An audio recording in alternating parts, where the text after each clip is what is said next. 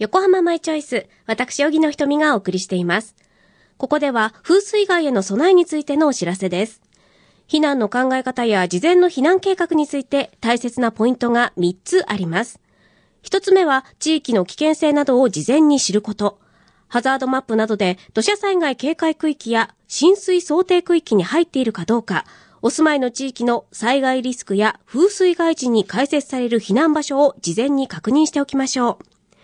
二つ目は、避難行動について事前に考えておくこと。避難とは難を避けることです。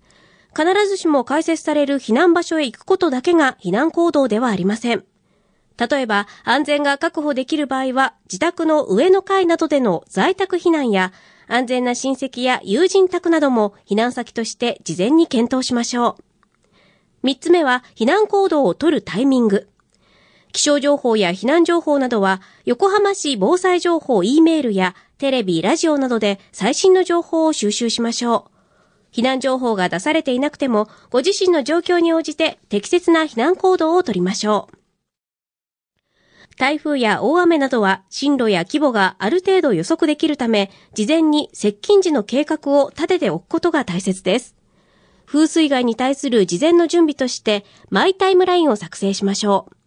マイタイムラインとは、一人一人の家族構成や居住環境に合わせて、時系列で整理した自分自身の避難行動計画のことです。